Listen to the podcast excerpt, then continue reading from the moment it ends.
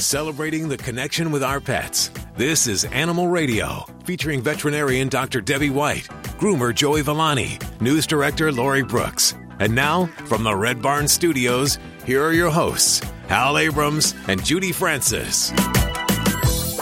This is not your father's pet talk.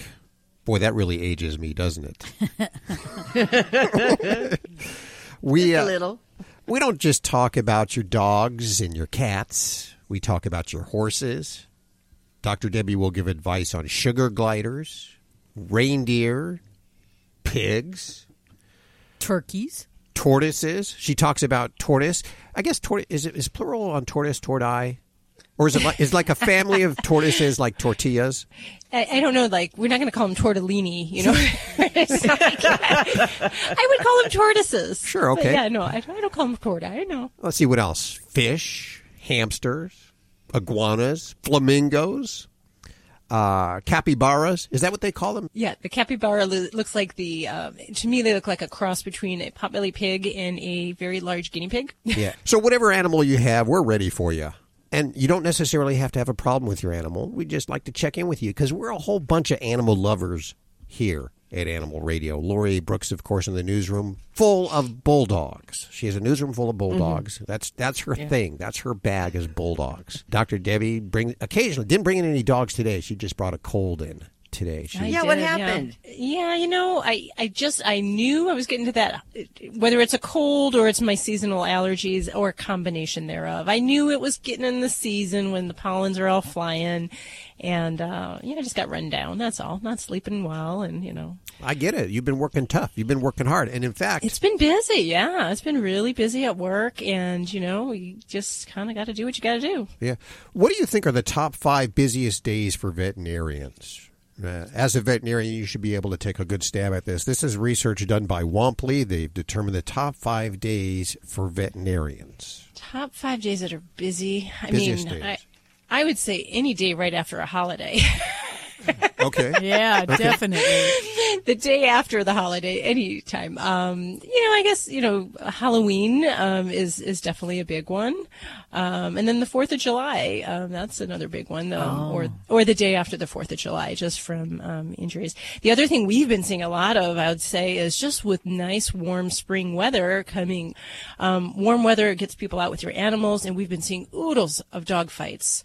Um, oh. mm. People take them hiking, they take them to the dog park, they take them walking, and just, you know, everyone's excited to be out with their dogs and maybe not always the most thoughtful about the situation yeah, that they're well, getting into. Some, Are they off leash or do you know?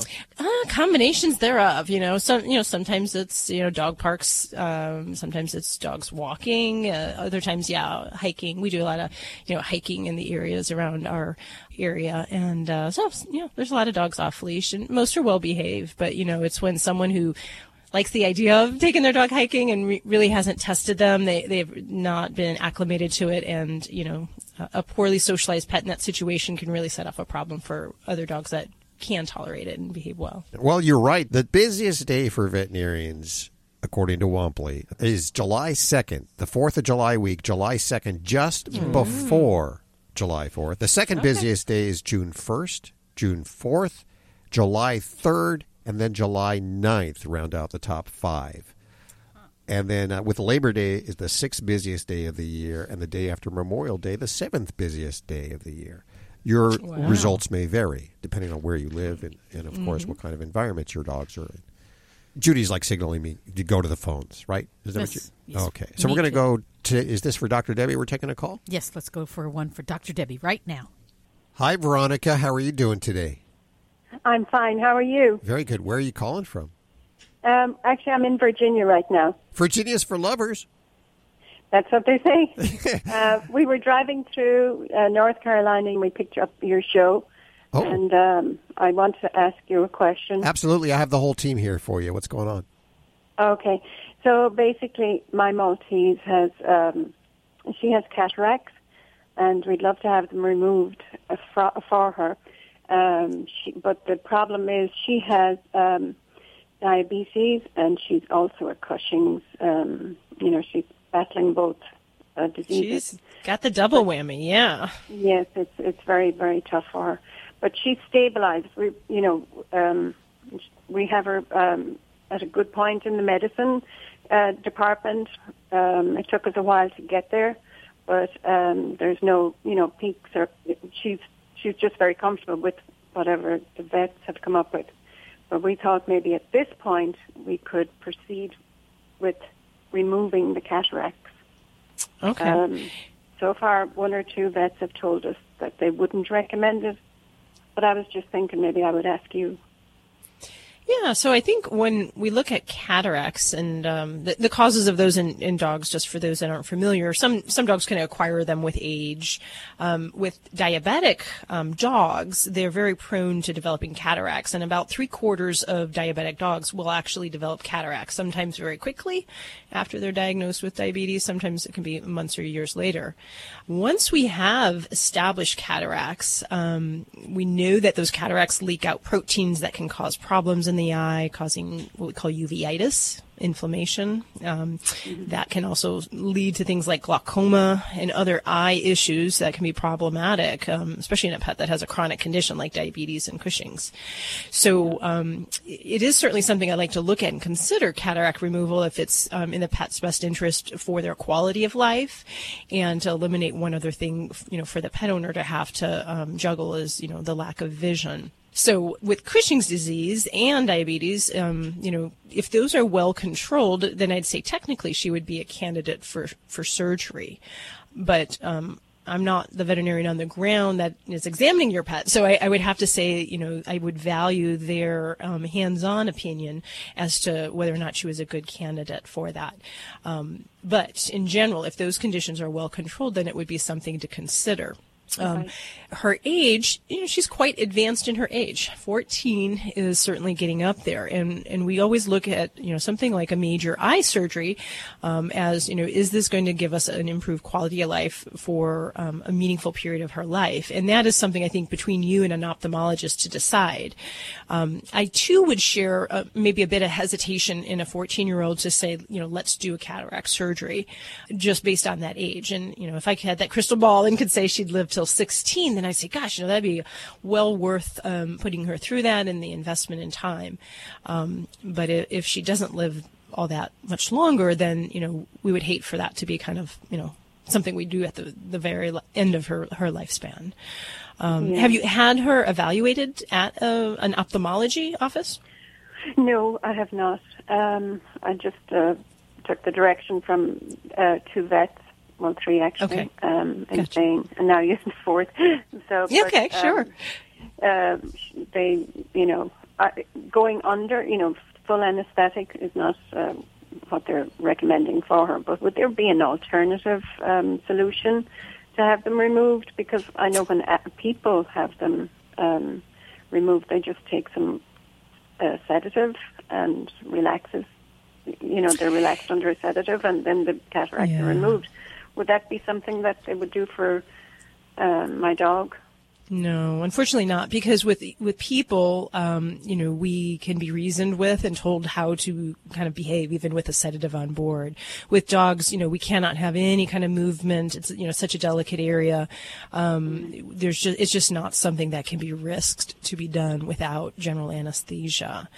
Um, you know, as far as alternatives to surgery, once you have cataracts, um, there's really not a whole lot. Once they're there, they're there, and we do more other things like trying to manage the inflammation from the cataract with a topical anti-inflammatory. Um, if a pet doesn't yet have cataracts or is just in the early stages, there are some things that have been looked at to help um, delay the progression of cataracts. But once you're there, no, there's not really going to be anything else. But there are some supplements, and, and uh, there's one called OcuGlo that's um, useful before a pet gets uh, a cataract or even some retinal diseases, and, and that's been shown by ophthalmologists and F D A research to, to help um, slow the progression. Um, but unfortunately, I don't think that there's going to be a lot they can offer short of surgical removal and just controlling any kind of inflammation that might be occurring related to those cataracts. Um, mm. But, you know, yeah. you know, the best the best advice that I would say is you could set up a visit with a veterinary ophthalmologist and, and find out the realities on the surgery side. And if that's a no-go, and your veterinarians that know the internal medicine part of your pet say that's a no-go too, then then I think that would help to answer your questions there. Um, oh. But I, I just had a dog, I think she was twelve years old the other day, and she just had her cataracts removed. And, um, you know, that went wonderful for her. So, um, you know, every patient's different, but, you know, it certainly can be considered. Yeah. Well, Veronica, thank you so much for calling today. We appreciate you listening to Animal Radio. Well, I'm delighted to tell you this portion of Animal Radio is brought to you by Red Barn. Now, listen up. In just a couple of seconds, I'm going to give you a promo code to save ten percent off your next purchase. In fact, all of your purchases over at Red Barn.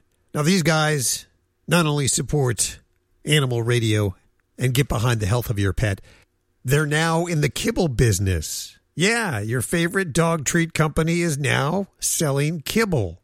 And I'm looking at the side of the package with the ingredients. The first five ingredients feature real animal protein. That's how you know it's good. It's going to satisfy your dog's carnivore cravings. That's because your dog, well, they love meat. And these guys, Red Barn, they love your dog. Now get ready to save ten percent anytime you go over to their website. Just use the promo code Animal Radio. That's all one word, Animal Radio, and you'll get ten percent off your purchase. So I encourage you to go on over there. Ladybug, the studio stunt dog, loves their treats, especially their chewables, dental bones. She'll play with them for about a half hour or so before she eats it. They make a great chew bone, and they're just one of the great products that Red Barn makes. And you can get ten percent off anything Red Barn has over at their website at red barn dot com. Just put in the promo code Animal Radio.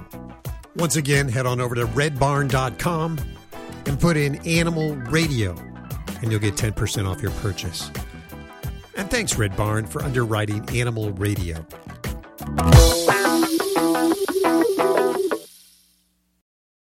The old way of living with diabetes is a pain. You've got to remember to do your testing, and you always need to be sticking your fingers. The new way to live your life with diabetes is with a continuous glucose monitor. You simply apply a discreet, easy-to-use sensor on your body, and it continuously monitors your glucose levels, helping you spend more time in range and freeing you from painful finger pricks. If you test your blood sugar at least four times per day and inject insulin at least three times per day, or use an insulin pump and have private insurance or Medicare, you might be eligible for a C G M with little or no cost to you. Call U S Medical Supply today for a free benefits check. We offer free shipping, ninety day supplies, and we bill Medicare or your insurance directly. Call now and say goodbye to finger pricks. eight hundred, seven eight five, one six seven three. eight hundred, seven eight five, one six seven three. eight hundred, seven eight five, one six seven three. That's eight hundred, seven eight five, one six seven three.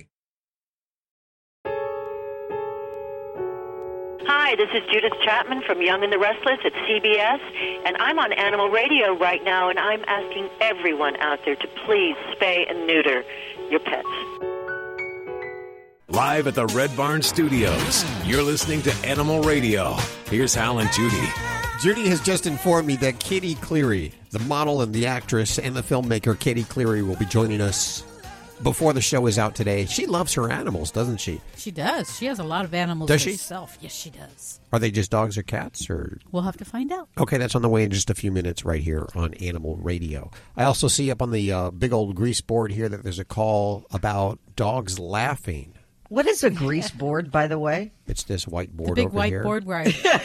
That one right there in front of you, that's called a grease I, board. I, I didn't know, know the name of I it. I don't know why it's called a grease because board. Because you use these grease you pens use grease on markers. Uh, uh, so a, we okay. use like the little wipe-on markers. Right, yeah. A dry erase board. That's it. That's it, a dry erase. That's it. Okay. I'm, I'm picturing okay. like chicken fat that you're like rubbing on this Me wall too. or something.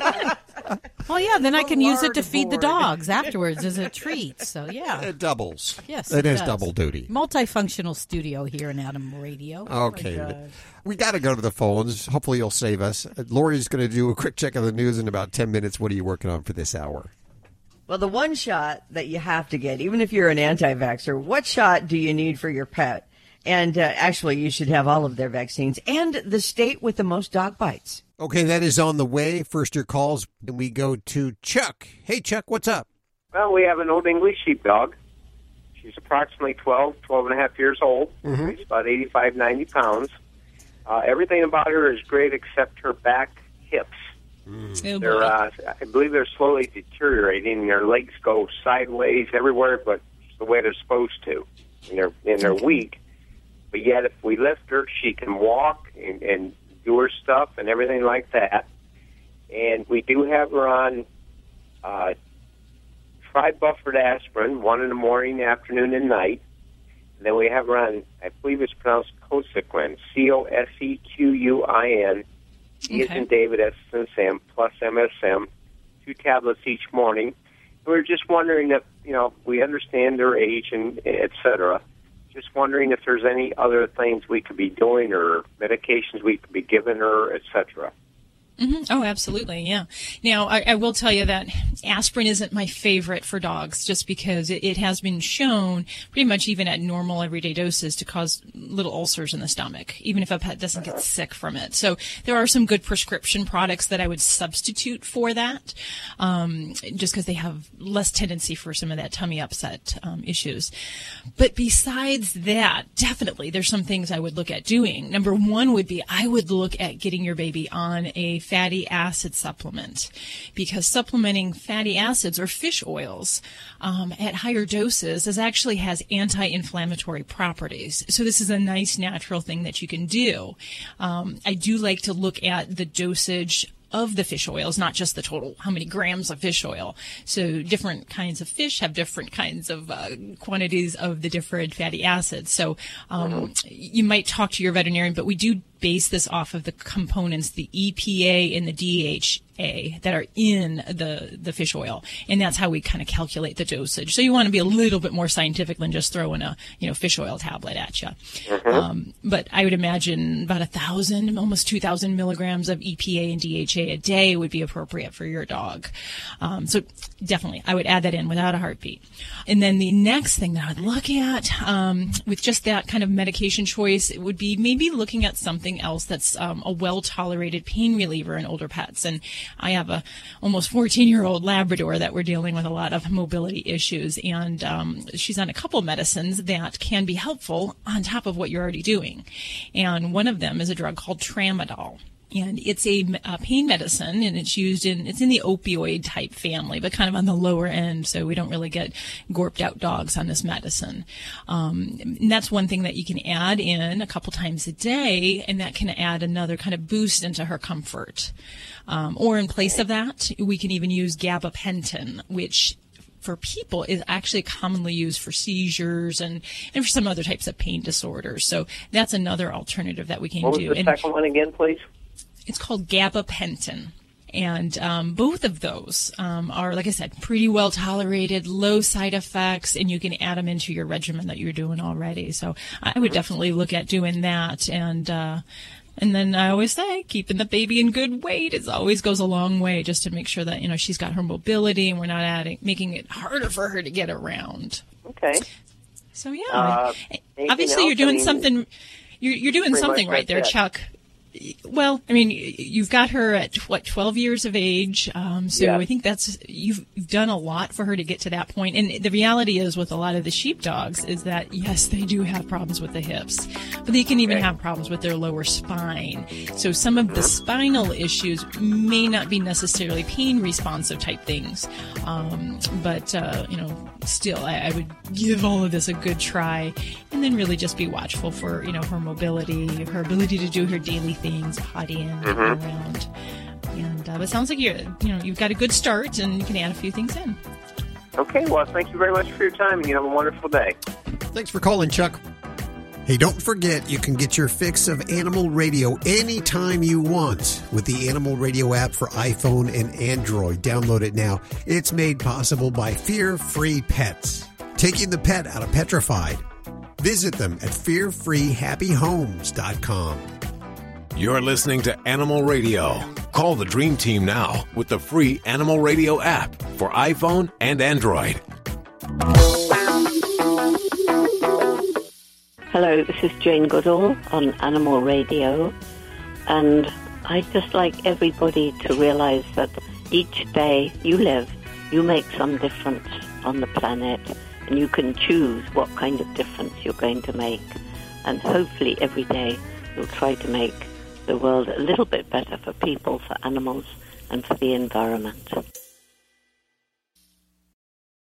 The old way of living with diabetes is a pain. You've got to remember to do your testing, and you always need to be sticking your fingers. The new way to live your life with diabetes is with a continuous glucose monitor. You simply apply a discreet, easy-to-use sensor on your body, and it continuously monitors your glucose levels, helping you spend more time in range and freeing you from painful finger pricks. If you test your blood sugar at least four times per day and inject insulin at least three times per day, or use an insulin pump and have private insurance or Medicare, you might be eligible for a C G M with little or no cost to you. Call U S Medical Supply today for a free benefits check. We offer free shipping, ninety-day supplies, and we bill Medicare or your insurance directly. Call now and say goodbye to finger pricks. eight hundred, seven eight five, one six seven three. eight hundred, seven eight five, one six seven three. eight hundred, seven eight five, one six seven three. That's eight hundred, seven eight five, one six seven three.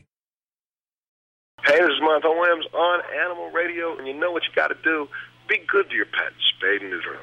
This is an Animal Radio News Update. Well, just as there are anti-vaxxers who don't want to vaccinate their children, there are people out there who don't want to vaccinate their pets either, and it's becoming a problem. However, experts want you to know the bottom line truth here, and they say that is that your pets cannot get autism.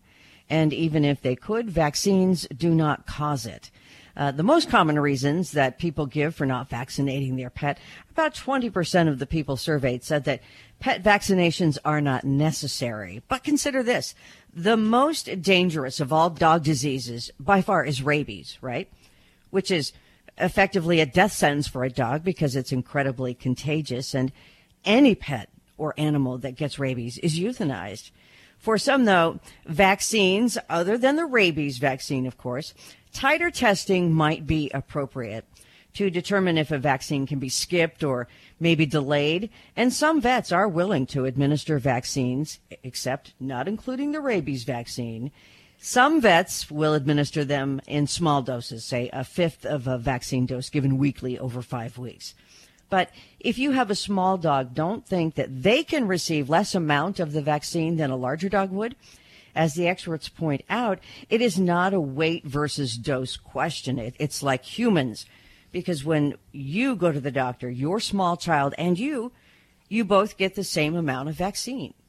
It's, yeah, that's a great point, Lori. It, it is. And, you know, I actually will refuse to give a fractional dose on a vaccine because they are not labeled efficacious at giving half or a third of the dose. And how, how are we going to know if your pet is truly protected or not? You've just gotten a false sense you vaccinated a pet for a disease that we may not protect them against, and uh, they still can get a reaction. So it's not like, you know, well, we're eliminating it, adverse events. Couldn't they get that vaccine-induced sarcoma? Uh, and if you did it five times, wouldn't that increase the odds of that? You know, that's a good point. And in cats, they're a little different. Any type of an injection can potentially cause an injection site sarcoma. Vaccination, certainly, there's the implication. So there's a lot of issues here. We probably don't have time to go through all of them. But in the volume situation, there is really, um, immunologically, there's no difference between a Great Dane and a Chihuahua. So we give them the same dose immunologically. And not doing that is not following the labeled directions on the product. You know, Hal's bringing up a whole nother thing that there's other types of side effects with vaccinations that um, giving smaller doses of that doesn't necessarily mean that you're not going to have a vaccine-induced sarcoma. Um, but there are other things that we look at, like different components, like minimizing the load of vaccines on a, a day or minimizing the components in a cat's vaccine. So we don't have maybe combo vaccines, and we'll uh, kind of minimize the number of agents within there. Sorry, there's no. a lot of factors here, but, um, you know, I, I do think that this anti-vaccination movement, it, it's really to the detriment of, of pets. And yeah. I we've been seeing distemper we haven't seen since I've been in practice for you know, right. over twenty years. And now we're seeing more canine distemper again. Um, we've been seeing um, feline distemper, um, parvovirus, and it's these are diseases that, you know, we can control if, um, you know, people vaccinate their pets. Um, and pets are living in close proximity, so it's really very important to maintain these vaccines. Yeah, and we're seeing this with the human movement too, of course, and the latest news that there's over one hundred cases of measles here in the U S and in North America again because of anti-vaxxers. But you know what? I'm I'm one of those people that I, I'm not an anti-vaxxer. I'm not a pro-vaxxer. I think there's a happy medium somewhere in there by getting the things sure. that you need to yeah. get. Oh, yeah, absolutely. And that's where I think um, not having a discussion and saying that you're opposed to something is um, kind of putting the blinders on and not really becoming educated on what health threats your pet could be under. So, yeah, I think middle ground is always good. I'm Lori Brooks. Get more breaking animal news anytime at animal radio dot com. This has been an Animal Radio News Update. Get more at animal radio dot com. Hi, this is Kreskin. Of course, you know me as the amazing Kreskin. And you're listening to me on Animal Radio. Don't forget to spade and neuter those loved ones which we've bonded with, our pets. Oh, what did he say? He said, we're all across the U S A, the most listened to pet show today. Animal Radio, we're everywhere you go. Animal Radio. Animal Radio. Good morning, good afternoon, Deborah. How are you doing? I'm doing great. How are you? I have Doctor Debbie here. What's going on with your uh, cat, dog, what? I have a dog. I have a seven-year-old golden retriever. Oh, okay, awesome. I've, I've had her since she was probably about eight weeks old. But for this past year, we have been having really bad problems with her and ear infections. I've okay. taken her to the doctor about, you know, maybe monthly. They've put her on the antibiotics, the ear washes, and it'll improve while she's on the medication. But then as soon as she's off the medication, the symptoms come back again. Okay. Okay. So I finally did a um, ear culture on my own because I didn't recommend it, and it came back showing Pseudomonas ar- aeruginosa. Yeah. And that was sensitive to everything, and then staph coagulase, which was only sensitive to vancomycin, cefazolin, and augmentin, and then also some gram-negative rods. So I've currently got her on another course of antibiotics. I've changed her foods four times because they were thinking maybe it might be allergy-related. But, mm-hmm. you know, she's just so miserable with that ear, and I'm just trying to figure out a solution to get this ear infection under control. Okay. All right. Couple thoughts that I have right off the bat. With chronic ear infections, um, very commonly, and especially if you've got a culture and we've got some kind of crazy bugs in there, uh-huh. um, number one thing I would do is I would want to do a deep ear flush and examine the deep part of your baby's ear canals. A lot of times we, we kind of try to treat ear infections by just squeezing ointments and putting washes in the ear. And it can be really challenging in dogs because their ear canal is very different than ours. Ours, you can kind of poke your eardrum and you can see everything very easily. Dogs have that eardrum that goes down. Um, it has a vertical part and then a horizontal part. And you can't get down to the eardrum very well. So when we have a pet under anesthesia, it allows us to get all the garbage out, examine the eardrum, because in some cases we can actually have infection trapped down by the eardrum or even behind the eardrum. So oh. um, doing it. doing a deep ear culture and flush would be important. So that would be one thing as far as a step up of being more aggressive rather than just treating the outer part of the ear. Let's get down to the, the nitty-gritty inside that ear. Make sure we're cleaning as best we can. That makes your home care more effective because you can apply things more directly to the ear canal. Um, okay. You don't have all this other garbage in the way. Um, so that's one thought. And then definitely, you know, I, I'm glad you cultured, and I would like to see that being done just to even measure how well this ear is controlling. Because um, I've had dogs where they'll shift their um, their population. So we may have completely, uh, say, m- maybe a yeast infection, and then it can shift completely to a bacterial infection or to a more resistant organism. So oh, that okay. is also important. Um, okay. And then making sure we're using, uh, you know, other ap- other avenues. So orals plus topicals for me are very important. So I, I'd like to make sure we're tackling all bases there. Oh, okay. Uh, and let's see, in a retriever, um, I like the idea of a food allergy, making sure we're going with hypoallergenic diets, um, because that can really make a big difference for these guys. And I see a ton of retrievers that their number one sign of food allergies are chronic recurrent ear infections. So, oh, um, okay. might be a matter of just looking at making sure we're using um, truly a hypoallergenic diet. Okay. So either a hydrolyzed protein diet or what we call a novel protein diet. Um, so not so simple as just saying I'm going to switch brands. Um, we want to oh, okay. make sure we're sticking with those routes, and um, kind of a lengthy conversation about which different diets, but you can talk to your veterinarian about different uh, foods that are in both those groups that might be options for you. What groups did you say again? Uh, hydrolyzed? One is called hydrolyzed protein diets, and that's basically where the proteins are still there. Say you, you know, maybe it's a chicken-based diet, um, okay. but the proteins go through our processing so that they're kind of sneak by the immune receptors in the gut, so okay. they don't cause the immune effects in the body. And then the novel protein diets are the other group, and okay. that's where we look at kind of exotic things like, uh, you know, used to be lamb and rice, used to be exotic in the eighties. Now we look at things like duck, um, venison, even kangaroo.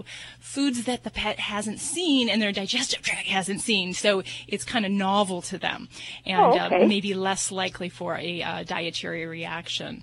And do that for maybe, you know, six, eight weeks, and then we hope to see an improvement with some of those signs. And then the final thing that I'd say would be the homework, if they uh, haven't talked to you about, would be maybe seeing about sc- screening her thyroid level, because that's another ongoing condition that can we can commonly see ear infections kind of tag along. And especially in a retriever, I like to look for thyroid disease. Uh, it's very common in uh, golden retrievers, Labrador retrievers, so um, might be worth a little blood stick and check that out. So I hope those are some good ideas for you, Deborah, and uh, you know, I, I feel your pain. I have a, a lab with some ear issues from time to time, so it is a bit of a, a chronic tackling and staying on top of things. So well, I guess wishes to you. I'm going to address those issues with her veterinarian, especially having them screen for the thyroid. Very good. Well, best wishes to you and your baby. Okay, thank you. You're listening to Animal Radio. Call the Dream Team now with the free Animal Radio app for iPhone and Android. This is Glenn Close on Animal Radio, urging you to spay or neuter your pet.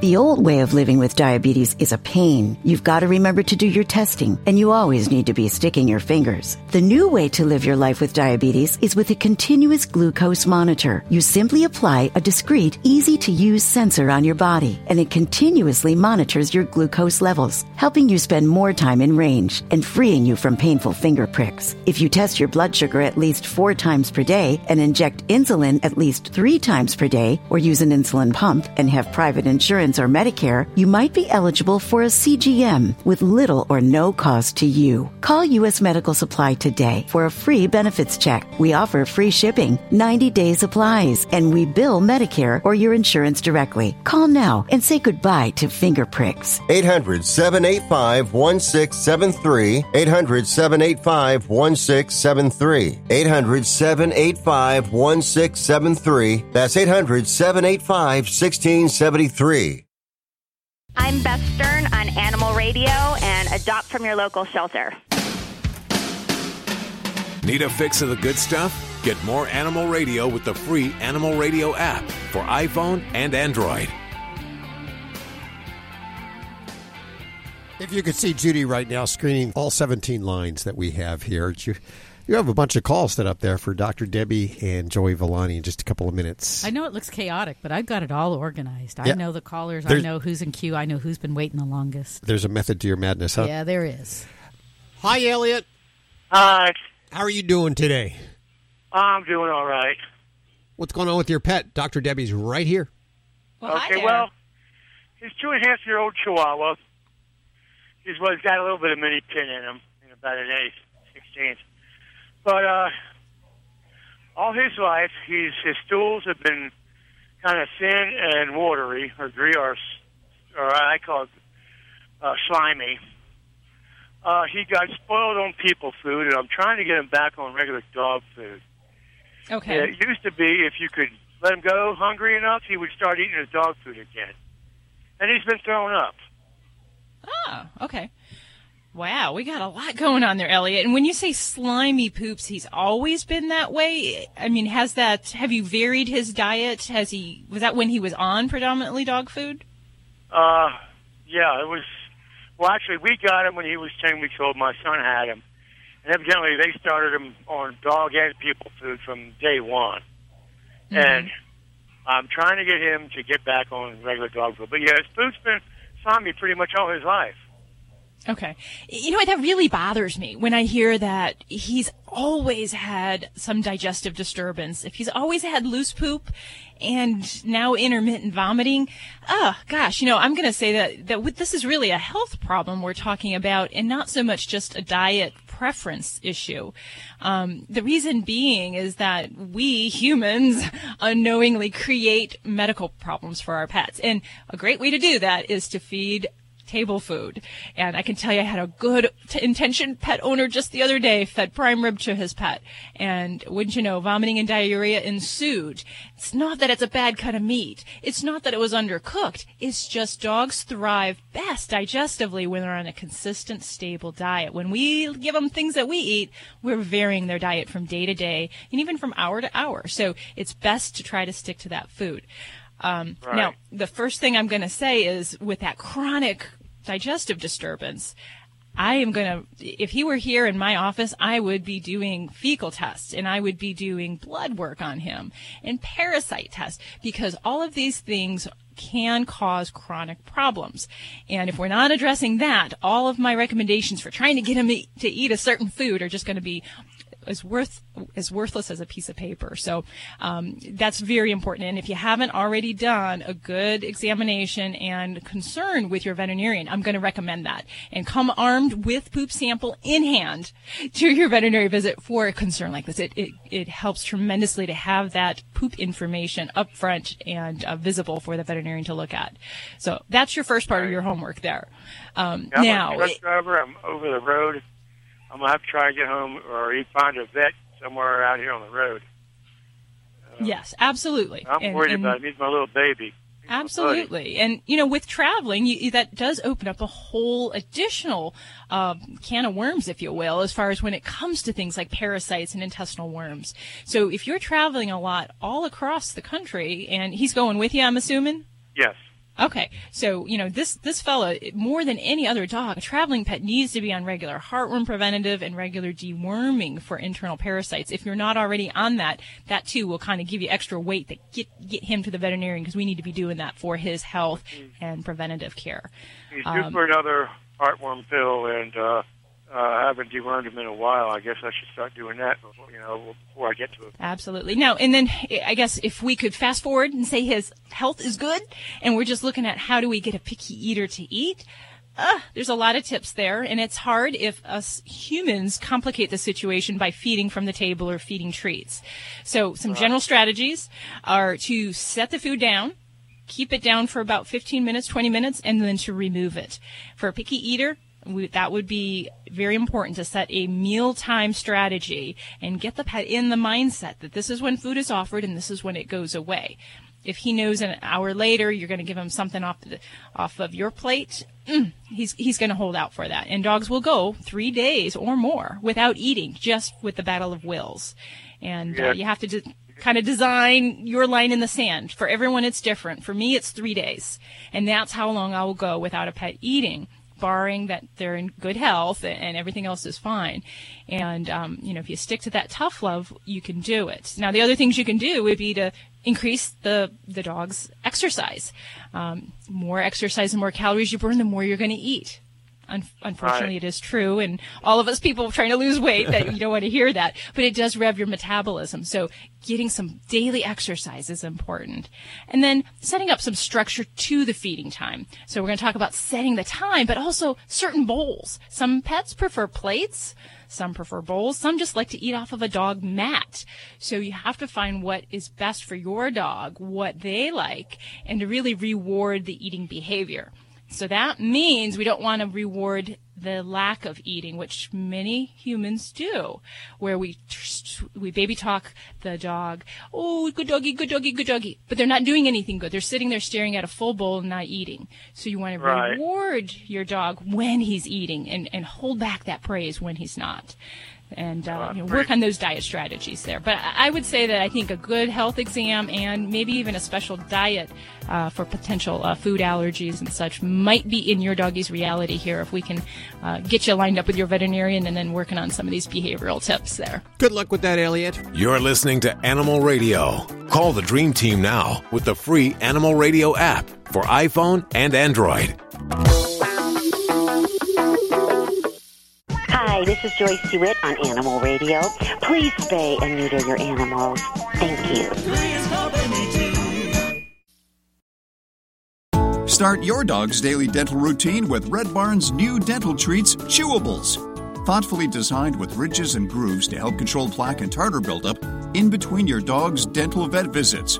Chewables are natural, easily digestible, and your dog will love them. Red Barn Chewables. The tastiest way to brush your dog's teeth. Learn more at red barn dot com today. Use the promo code ANIMALRADIO and you'll get ten percent off your purchase. Celebrating the connection with our pets. This is Animal Radio, featuring veterinarian Doctor Debbie White, groomer Joey Villani, news director Lori Brooks. And now, from the Red Barn Studios, here are your hosts, Hal Abrams and Judy Francis. If you're just now joining us, uh, good timing, an amazing hour coming up. We're going to be talking to actress and model Katie Cleary in just a few minutes right here on Animal Radio. All throughout the show, I've been giving you little tidbits from the Womply survey of animals. Uh, they did a bunch of surveys about what are the busiest days, how much we spend on our animals. We found out last hour that one of the top days for veterinarians is just before fourth of July. I figured now I've... Top days like a busy day? Most busy days. And okay. uh, Doctor Debbie says for her personally, it's just right after fourth of July. And I can understand. I can see yeah, that. Yeah, that seems to make more sense to me. Yeah. Well, I'm not... Gonna... But you know what? Before fourth of July would be all those people getting sedatives and trying to get into your bed. Oh, oh. There you go. Okay. And I guess people do go on vacation, so they go away earlier, so they're at that destination, so they're on the road traveling beforehand. On this survey is the top busiest days for pet stores. Those are pretty easy, right? We can guess those, right? Probably right around the holidays. Right around Christmas. Yeah. Uh, December twenty-second, the busiest day for sure. Pet stores. Right. And that's, you know, right up against the holiday there. They uh, they figure that last-minute uh, toys for the dogs, right? And, exactly. And the cats. Procrastinating pet owners. Yep. Uh, the second is the uh, week before Christmas, the twenty-first, and then uh, before Easter, the day before Easter. The middle of December, and then March tenth for some strange reason. I don't know what that's, that's odd. What that's about. But your average pet store during that will make between two thousand dollars and three thousand dollars a day. And the and the stores that make the most money, what cities do you think they're in? Well, Baltimore, Maryland tops the charts for the most that we spend Woo-hoo! At a pet store. I would have said L A. Would you? Actually, California doesn't even show up in the top five. It, it's wow. Seattle, Nashville, Lancaster, Pennsylvania, and Richmond, Virginia. Wow. And this, of course... Yeah, I would have thought Seattle because yeah, of all you? The tech dogs up there. there yes, see, I would have of, thought yeah. like Portland and Denver. Yeah, no, no. We all spend a lot of money on our animals. And in fact, if you're listening right now, it's because you love your animals a little more than uh, most people. Okay, we're going to head to the phones in just a couple of seconds here. Lori, what are you working on for this hour? Well, the Centers for Disease Control has another, another one, a pet warning about a, a pet that carries salmonella. Let's take a call for Doctor Debbie. We have Joseph on the phone. Hey, Joseph. Welcome to Animal Radio. Hi. Where are you calling Hi. From? Um, I, I'm in Cottonwood, California right now. I'm a truck driver. Truck driver. Okay. Well, drive carefully, please. What's going uh, on? No, I'm I'm parked. But good. I have a, I have a Jack Russell, and um, he, he's had a couple times in the last few weeks where he's uh, gotten up. And he started get, he started shaking, and he kind of, I guess last night my wife said he fell over and uh, couldn't get back up. And then it, it just went away after a minute or so, and he was fine. Okay. And has that been something that's just been recently that's come on, or has he done that for a while? No, this is the first time this happened was uh, on New Year's Eve, and okay. then it happened again the other night. So twice, and that's the first time we've ever noticed this. Okay, and what does he do when he has this? Does he actually lose any control of his urine? Does he defecate, or does he just kind of fall over? Uh, he well, the first time he didn't fall over. Second time, my wife said he did, but no, he doesn't. Nothing like that. No, he just kind okay. of loses his balance and he's like shaky. Okay, and any kind of association to what he's doing right prior to this? Is he eating, sleeping, playing, doing anything unusual right right before the episodes? Well, um, the first time he was in his bed, my daughter said he, he kind of jumped up out of his bed right before it happened. And okay. uh, the second time, I think my wife said he was over by his bed. So okay. he might have been sleeping both times. Okay. And, you know, at this point, I'd say we may have a challenge determining exactly what is causing the episodes. But there's there's basically a couple main things. Number one would be that we could be actually having a form of a seizure disorder. Because um, not every seizure looks like that typical epileptic seizure that you may be familiar with. Um, some seizures can be very mild for dogs, where they can just have a trembling of one body part, or they can even stare off into space. So something like this where he's kind of having combination of issues of having some trembling as well as kind of falling down, that would have to be high on my list of concerns, is that we could have a seizure. And the causes of seizures can be a lot. Um, everything from epilepsy to toxins to liver disorders to blood sugar issues. So there can be definitely a lot of causes within that diagnosis. Now, there are also pets that can have uh, what we call syncopal episodes, and that can sometimes be from heart problems. So even well, if a pet does... Go ahead. The the one time when I was home, um, I had, after he started acting, you know, kind of shaky, I kind of picked him up, and I, you know, I put my hand under his chest, and I could feel his heart really racing. Mm-hmm. It was it was really pounding, you know, so it was like he was scared or something. Sure, sure.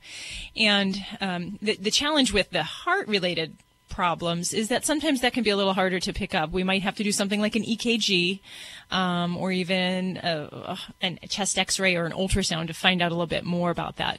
Um, but I think the big thing is that we, we do need to start getting some diagnostic tests to figure out what direction we're going, um, because there are some pets that these episodes will get worse and worse, more frequent, and we may need to get them on some medication if we're dealing with a seizure-type disorder. If we're dealing more with a heart-based problem, diagnosis Diagnosis is going to be key, because the last thing we would want to do is give him an anti-seizure medicine if he's got a bum heart and we've got a, a rhythm problem with his heart.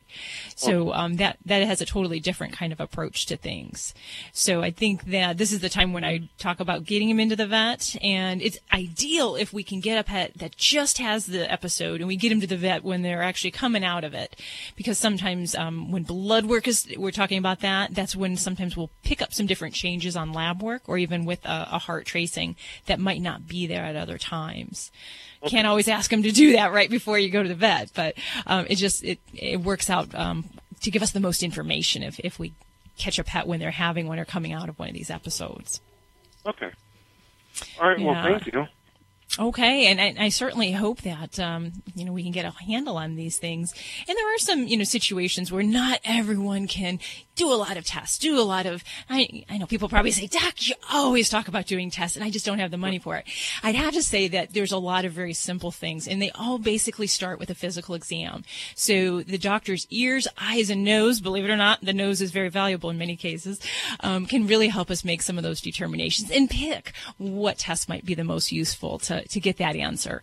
And sometimes it's trying different things and trying different medications. So um, use that teamwork approach with your vet, and, and you'll get to the bottom of things. So thank you for All your right. call.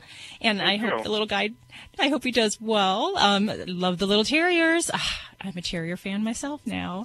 This is Doctor Debbie, and we're waiting for your call. Hey, Alan, welcome to the show. Yeah, my name is Alan. What's going on, Alan? Yeah, my mom dog was following my mom yesterday, like vacuuming, and my mom was vacuuming yesterday, and her dog got something in her eye, and the dog died. Like, and the dog died? Oh, uh, in the dog's eye. Oh, in the dog's eye. Yeah, oh, I, my I, gosh. Okay. And so what is the doggy doing right now? The dog is, like, like trying to, like, get something out of uh, the dog's eye that's not getting out. And okay. my mom is, it... is wondering what should she do to get it out. Okay. So um, he's rubbing at the eye, scratching at the eye? Yeah. Okay. And is he squinting in it and holding it closed? Yeah. Okay. All right. The, the first thing I'm going to tell you is that anytime a dog has um, squinting in the eye, that means there's there's pain there. So there's discomfort. So my best recommendation is to get him evaluated by a veterinarian because we want to make sure he doesn't have any kind of abrasion on his eye, um, which would be termed a corneal ulcer. Um, so that's the hard thing. When you have a squinting eye, you can have that from pain of any sort. Um, but an ulcer can be very serious. So we don't want to delay that and um, do home care if we're in that level of discomfort for the eye. Um, now, certainly in the short term, the things I would do um, in any emergency kit for people at home with dogs, when we're talking about eyes, I want some contact saline rinse that you would use for your um, your family members that might have contacts. You can use that as an eye irrigating solution to loosen things that might be under the eyelids or any kind of particulates, any kind of dust or anything like that that might be in the eye. That's perfectly safe for dogs to use that. Um, now, that being said, you can also use things like um, artificial tears that are also sold in the contact uh, contact uh, lens aisle. Um, Refresh brand tears is just one of the types of tears that you can put in to help kind of make the eyes feel more comfortable. But that's a short-term thing. If that baby's eye is red, squinting, and we're uncomfortable, you really need to get the baby into the veterinarian, and very likely we'd want to do something called a corneal stain. And it's a type of a stain technique that we put um, this dye on the eye, and it helps to outline any kind of scratches or ulcers that could be on the surface of the eye. Um, if we have something like that, there's a certain regimen, certain type of treatment that needs to be done. So that's why it's so important to see your vet if we're in that kind of category of things. Um, and definitely, I'd say at this point, you said this is already the day later that the eye is, he's still squinting? Yeah. Yeah. So I, I'd say, uh, you know, that would definitely be a timeline that I'd, I'd get the baby to the veterinarian. I just don't like, there's some situations where it's good and there's a lot of tips you can do at home, but there's that point where we cross the line where we are maybe not doing the pet the best by them if we're delaying seeing the veterinarian. And, and I'd have to say this, this warrants a call uh, to get the baby in. So tell your mama that I said. Gotta go. Thanks for okay. your, thanks for your call, Alan. You're listening to Animal Radio. Call the Dream Team now with the free Animal Radio app for iPhone and Android. Hey, don't forget, you can get your fix of Animal Radio anytime you want with the Animal Radio app for iPhone and Android. Download it now. It's made possible by Fear Free Pets, taking the pet out of petrified. Visit them at fear free happy homes dot com. Hey, everybody, this is Brett Michaels, and I just want to say you, right now, want to take... Wait, give me the line again. My brain skipped. Uh, Brett Michaels... And, I just had one of my brain hemorrhage brain farts. Oh, Go don't ahead, do that. Don't that do that. I don't want to be responsible for that. Trust me, it's me. Go okay. ahead. Animal Radio. Brett Michaels, Animal Radio. You got it. I knew the Animal Radio. Like, okay, here we go. Hey, this is Brett Michaels. You're listening to Animal Radio, and take care of your pets. They will rock your world. Your dog loves meat. That's why they'll love the new line of Red Barn dry dog food. The first five ingredients in each Red Barn recipe are meat, fish, or poultry, sure to satisfy your dog's carnivore cravings. The added functional ingredients make Red Barn dry dog foods the perfectly balanced meal for your best friend. Available in land, ocean, and sky recipes. Your dog loves meat. We love your dog. Head to red barn dot com to use the promo Animal Radio for ten percent off your first bag. Live at the Red Barn Studios, you're listening to Animal Radio. Here's Hal and Judy. Okay, now let's see. We just had a call for Doctor Debbie about panting, a dog that was panting. And now in response, we have Susan on the phone. Hi, Susan. How are you? Good afternoon. I'm fine, thank you. Where are you calling from? Uh, Indiana. Indiana. Well, thank you so much for listening. Of yeah. course, that's the hometown of our Doctor Debbie. Where, where in Indiana were you uh, raised? Uh, uh, Terre Haute. Where? Hey, okay, Terre Haute. I'm from Hammond, Indiana. Okay, just up the road a piece. Yeah. I like that, up the road a piece. Yeah. yeah. I, I like to say everybody drives through my hometown if you're going through the uh, uh, Illinois-Indiana exchange, and there uh, goes right by Pretty my much. house. yeah. Yes, okay. So what's uh, so what you you had a comment about somebody that called in about their panting dog a few minutes ago. What? Yes, a, a gentleman was talking about his dog panting and didn't really know why it was panting because it wasn't hot and he had water and all that sort of thing. And I just was suggesting that I had heard uh, probably a year or so ago a report of some research that had been done on dogs panting and uh, suggested that not all panting is due to heat or stress or uh, fear, but it can also be a form of laughter for dogs. Uh, there's a, apparently some difference in the sound waves when they analyze them, and indeed it showed that uh, not all panting is the same. Oh, wow. Have you ever heard of this, Doctor?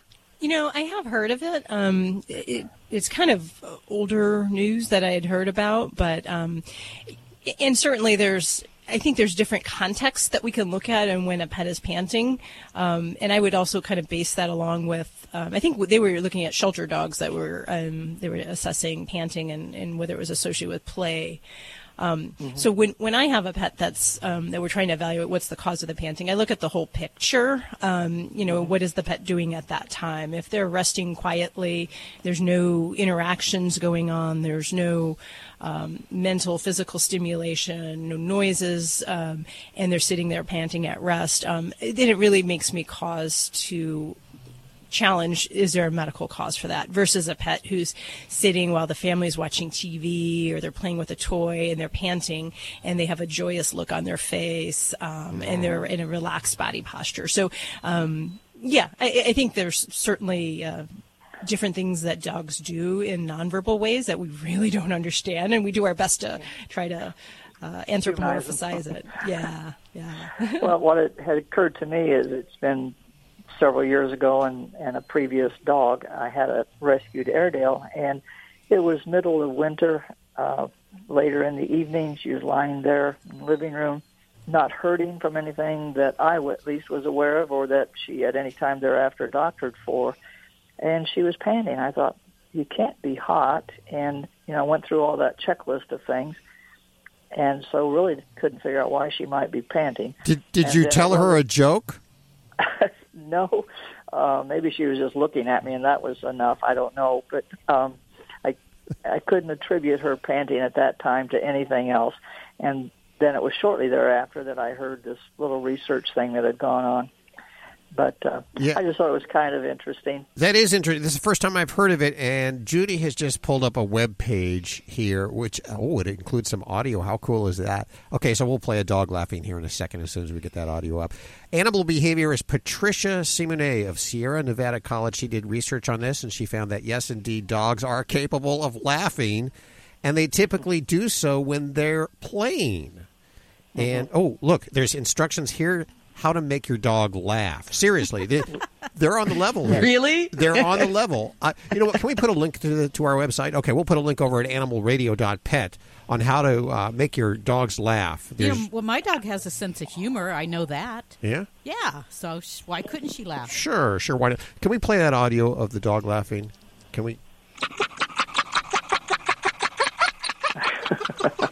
That sounds like panting. Yeah, it, it does. does. Mm-hmm. That's yeah. To me, that sounds like a dog that's you know ready to chase that next tennis ball that you just thrown, and that's all they end up and excited. So, and I think that's where you know I, I can visually put that a very different picture than uh, a geriatric dog laying on the floor panting while everyone's like watching you know Deal or No Deal in the evening. Well, thank you for calling, Susan. We appreciate that. Sure. Toll free, one eight six six, four oh five, eight four oh five to reach out to the Dream Team right now. See, I know Ladybug has a sense of humor because when I tell her to go in her crate, she looks at me and gets that look in her eye, and then she falls over and plays dead. So she has a sense of humor. I think that sounds like a, an alarm clock on a hyperactive battery. Oh, if this was only T V, folks. Actually, probably good that it isn't. You're listening to Animal Radio. Call the Dream Team now with the free Animal Radio app for iPhone and Android. And now an Animal Radio news brief. I'm Stacey Cohen for Animal Radio. Mister Ed would have a lot to say on this matter. A horse called Scuppy bit a kid in the face, and a Connecticut court has concluded that horses are a naturally vicious species, and therefore Scuppy's owners should have restrained the horse, who had never bitten anybody before, to prevent the injury. Well, horse owners and equine enthusiasts are asking the state Supreme Court to overturn that decision. Classifying horses as vicious would make owning the animals uninsurable, and it would jeopardize the state's profitable horse industry. You know what? Horses are so far from vicious. They're scared of even a fly. I know my horse is scared of, like, cats. As soon as it sees this cat, she jumps uh, sideways five hundred feet. That's and it scares me. They're probably going to overturn that, I think. Get more animal breaking news at animal radio dot com. This has been an Animal Radio News Brief. Get more at animal radio dot pet. Hi, this is Paul Rogers. And Cynthia Rogers. On Animal Radio. Just know that it's going to be all right, meow.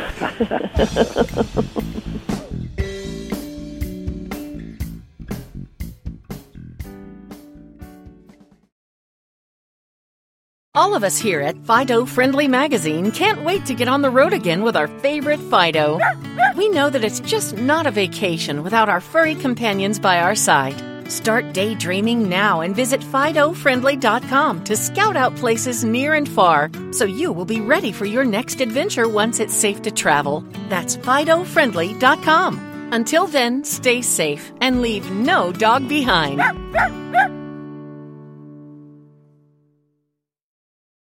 This is an Animal Radio News Update. And I'm Lori Brooks. The Centers for Disease Control has once again issued a warning that recent cases of salmonella have been linked to pet hedgehogs, which have gained a lot of popularity. And the C D C is warning pet owners to take lots of precautions to avoid infection, because this time a total of seventeen people ranging in age from two to ninety-five across eleven states have fallen ill with salmonella, but a common supplier of these affected hedgehogs has not yet been identified. Uh, the salmonella bacteria, by the way, are found in a hedgehog's feces and can often end up on their bodies or in their enclosures. So because of that, and keeping that in mind, here's what the Centers for Disease Control recommends if you have a hedgehog.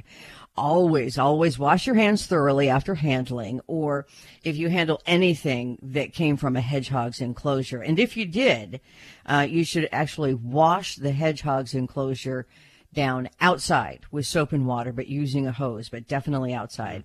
They say never snuggle or kiss a hedgehog. Now, that would be hard if you had a, a pet that you really love to not kiss it. But um, it could be dangerous, because that can bring the salmonella germs directly to your face and basically pretty much yeah. implanting that bacteria in your mouth yes. and into your system. Can I throw one more tip in? It's free. You know, there's no charge for it. Keep your hedgehogs out of your mouth. That's uh, that's another way to avoid the salmonella. Just yeah, that's free. That's, that's a free, free tip. Thank you. Yeah. What would we do without you? Yeah. And if you have a hedgehog, I have cats, and I admit I've. Uh, my cats roam the counters if they want. Uh, if you have a hedgehog, don't let them on the counter anywhere that food is prepared or stored, because that, again, will be infected with the salmonella. And then when you eat whatever was prepared on that surface, you're just implanting it in your body. Okay? All right, the U S Agriculture Department. This is good news. Sad story, but good news. They say they have stopped their government program that literally injected diseases into cats before they were euthanized. The department's Agricultural Research Service now says the toxoplasmosis experiments on cats and kittens have been, quote, discontinued and will not be reinstated. The protocol involved giving cats toxoplasmosis was basically, they say, so that scientists could study the foodborne illness, because cats, it, it comes out to be that cats are the only host in which toxoplasmosis can complete its life cycle and produce eggs, and all of that allowed researchers to obtain more information, because you know how it affects humans. Oh, but it's done. It's over now. A couple in North Carolina got a cute puppy And, you know, now, of course, the puppy's famous because the puppy quickly appointed himself as the seeing eye puppy for their eleven-year-old golden retriever, who had already lost both of his eyes because his glaucoma pain was so severe. They named the puppy Maverick. He came to their family back in January, so just a few months ago, while Charlie, the older golden and now blind dog, was not very excited to have a puppy in the house in the beginning. But that all changed. Maverick, the puppy, soon appointed himself as Charlie's protector. The owners say that, that when the two would play, Maverick, the puppy, would realize that Charlie had lost the toy that they were playing with and, you know, couldn't find it. So Maverick would go and pick it up for him, put it right back down in front of Charlie's face so that he could re-engage him in playtime. Very cute. cute. So they posted these on social media, and of course everybody goes, oh, and falls in love, including me. Uh-huh. And they have their own page on Instagram now. I'm Lori Brooks. Get more breaking animal news anytime, always at animal radio dot com. This has been an Animal Radio News Update. Get more at animal radio dot com.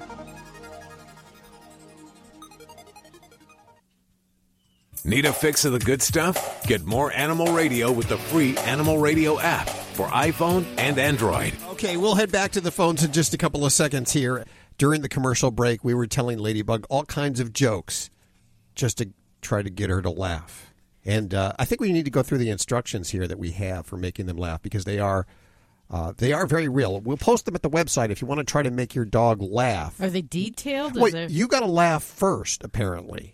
Oh, okay. It, you know what? I'm not going to argue with science here. I'm just going to post it over at the website, and, and uh, you try at home. If, in fact, if you get your dogs to laugh, call us.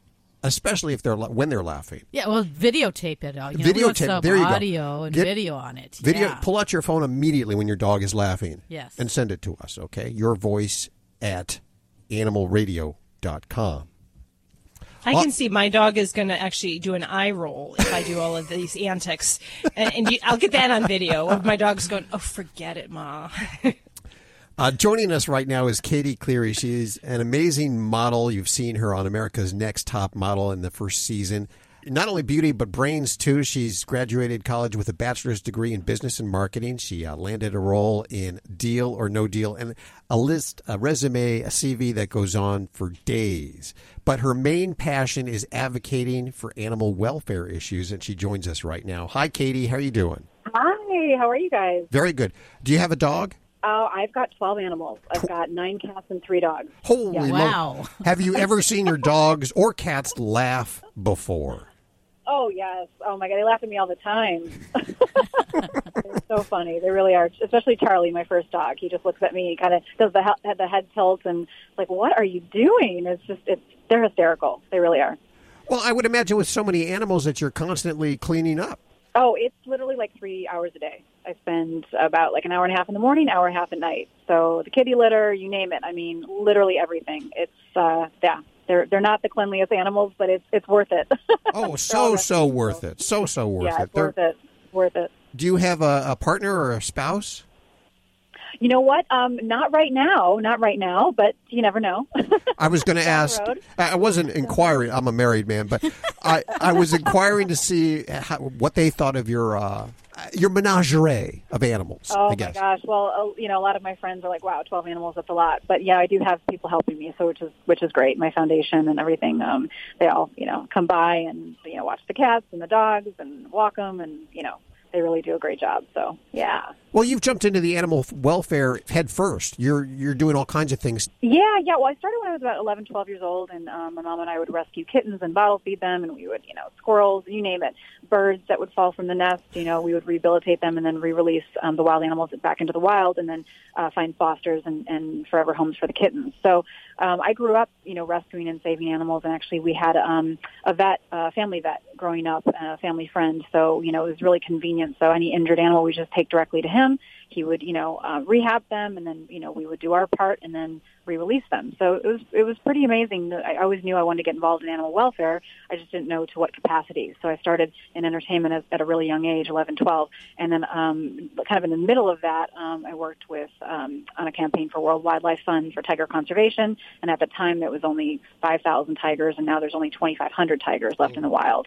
Um, so, you know, it's um, right now we're, you know, you're, we're in the sixth mass extinction. So my, my passion has always been endangered species and how to prevent extinction of endangered species and big cats and elephants and rhinos. So, um, you know, it's, it's always been my passion. And, you know, rather than being a zoologist or veterinarian, I kind of utilize entertainment as that platform to raise awareness for animal welfare through legislation, through films, through my news network. You know, uh, we, we work on a lot of issues. What's Peace for Animals? That's your organization, right? Yeah, so I started Peace for Animals in two thousand twelve, and we've done a myriad of campaigns. We've rescued farm animals. We rescue, you know, um, dogs from, you know, the, sadly, the kill list at shelters because, you know, there's so many animals that are so adoptable, but a lot of people are afraid to go in shelters, as you know, to rescue them. So, um, you know, we'll we'll pull them and then rehabilitate them and then find them a good home. So we actually just did that a couple of days ago with a husky um, at, at a, the Downey shelter. So, you know, uh, we do everything. We do campaigns. We support legislation. Um, we I produced a film on Netflix called Give Me Shelter about animal welfare. Oh, wow. And, um, yeah, and then the second one we just finished called We Are One. So um, it'll be the follow-up to Give Me Shelter, and hopefully hopefully it'll be on Netflix. If people want to learn more about what you're doing, is there a website? How can people get your newsletter or any, any of that information? Yeah, just go to world animal news dot com, and, um, and every day we do uh, three to, to five articles, depending on, you know, today I think we have about three up. Um, there's one about the Russia releasing the beluga whales. I don't know if you heard about that one, that were held captive, and um, a couple other ones about um, a zoo in, in Puerto Rico. So we, we highlight, you know, worldwide. We have partners around the world, do a lot of anti-poaching in Africa as well, um, you know, anti-poaching um, support, anti-poaching on the ground. Um, actually, a, a women's um, anti-poaching team in Zimbabwe. So um, that's one of our main partners. So, you know, we kind of, um, we're all over, all over the place, all over the board. Mm. We highlight everything. Do you uh, allow all the animals uh, free roam of the house? Are they allowed in bed with you at night, uh, or do they? Have... Oh yeah, really? We're all snuggling, all snuggling. Wow. Yeah, yeah. The cats are difficult though. The cats, you know, they're nocturnal, so they keep you up. But the dogs are definitely right by me all the time. Wow. Well, thank you so much for spending time with us today. We appreciate it. Sure. Yeah, thank you. Okay, the thank website, you. peace for animals dot net, and that's the number four. We'll put links to everything you've heard on today's show over at animal radio dot pet. We'll head back to the phones next. You're listening to Animal Radio. Call the Dream Team now with the free Animal Radio app for iPhone and Android. Hi, this is Fred Willard on Animal Radio, and I, I'm, I'm begging you, spay and neuter your animals. I'm sitting up and begging. I'll play, I'll roll over and play dead if you want. I'll follow you anywhere you want to go.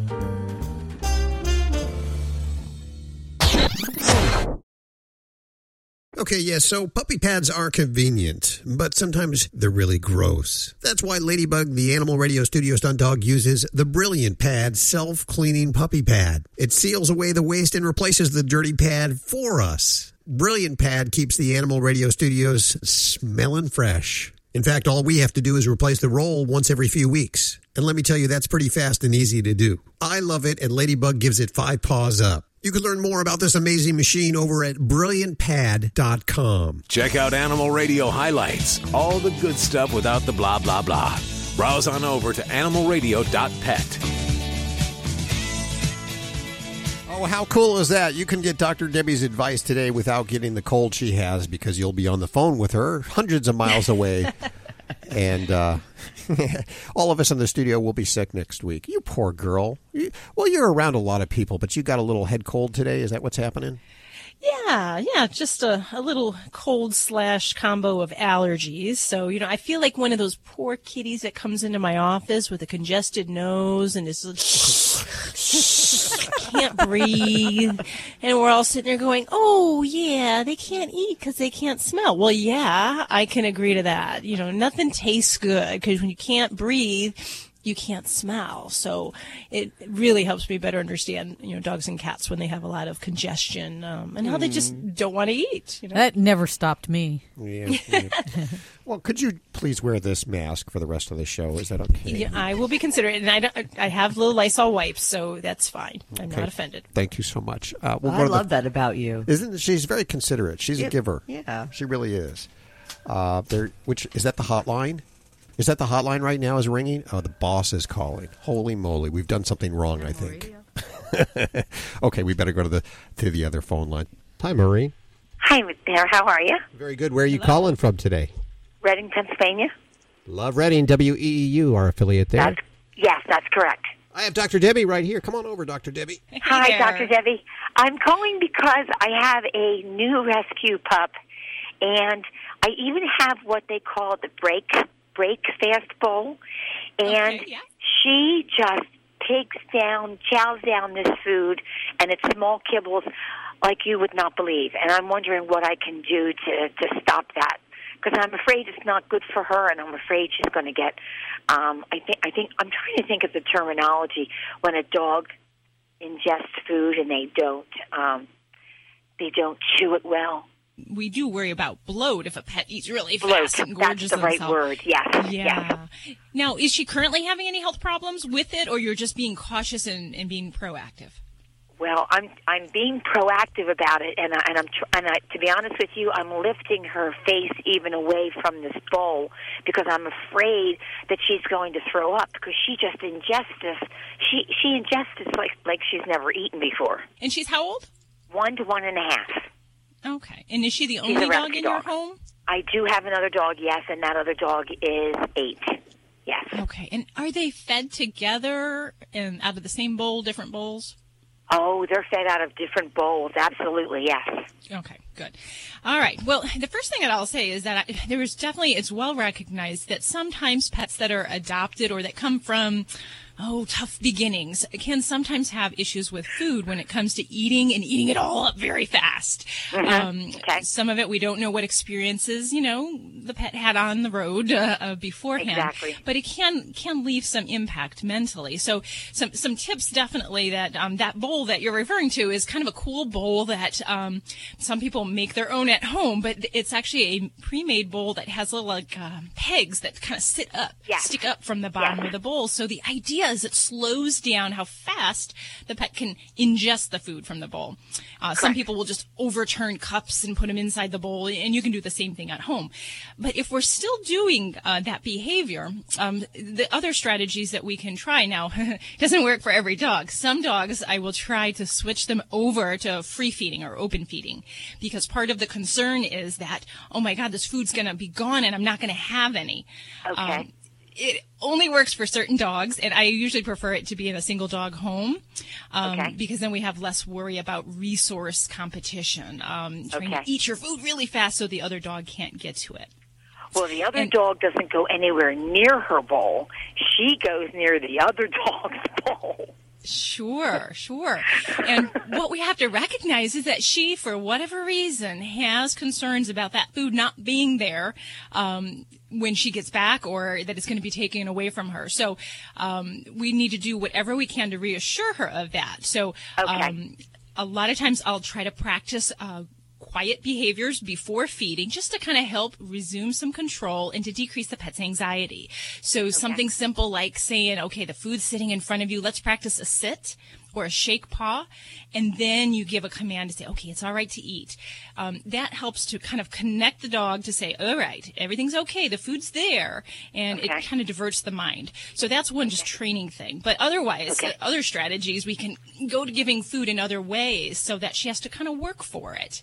Um, there's a lot of different toys out there, uh, the Kong toys, the Busy Buddy toys, where you can put the actual pet's food inside toy items, and it gives them something to do, gives them a little more time um, to ingest the food, and it kind of makes it a little bit more interactive and fun. So that's okay. one way also to kind of make mealtime stretch out a little bit and to make it a little bit more fun. I've had some folks hiding food in the house. Um, yeah, you just got to watch for that really determined dog, like probably my Labrador, that would probably eat um, through furniture, under carpet to get to the food. So. Okay. Um, but I think that, you know, that and just being patient uh, and uh, giving her a little extra time, uh, being watchful for your other dog, because even if the other dog isn't physically going into that bowl, sometimes uh, that psychological just fear yes. or stress that the other dog might. So you may consider feeding them separately just to kind of ease her mind. Okay, thank you very much. Thank you, Maureen, You're for your welcome. Call. All right. Okay, bye-bye. Well, it has just flown by once again. It is time for us to get on out of here. We're all going to walk our animals, our, our flamingos, our iguanas, and all, the, except Doctor Debbie. She's going home, and she's going to go get some sleep. Poor girl. She needs to get my jammies. Yeah. And um, if you want some good reading during the week, check out Doctor Debbie's books, Yorkshire Terriers, Shih Tzus, Pugs, and Mini Schnauzers, all four separate books, How to Be Your Dog's Best Friend. And you can get links to those over at our website at animal radio dot pet. We'll see you next week for more Animal Radio right here. Bye-bye. Bye. Hope you're feeling better. We're going to pick up dog poop. This is Animal Radio Network.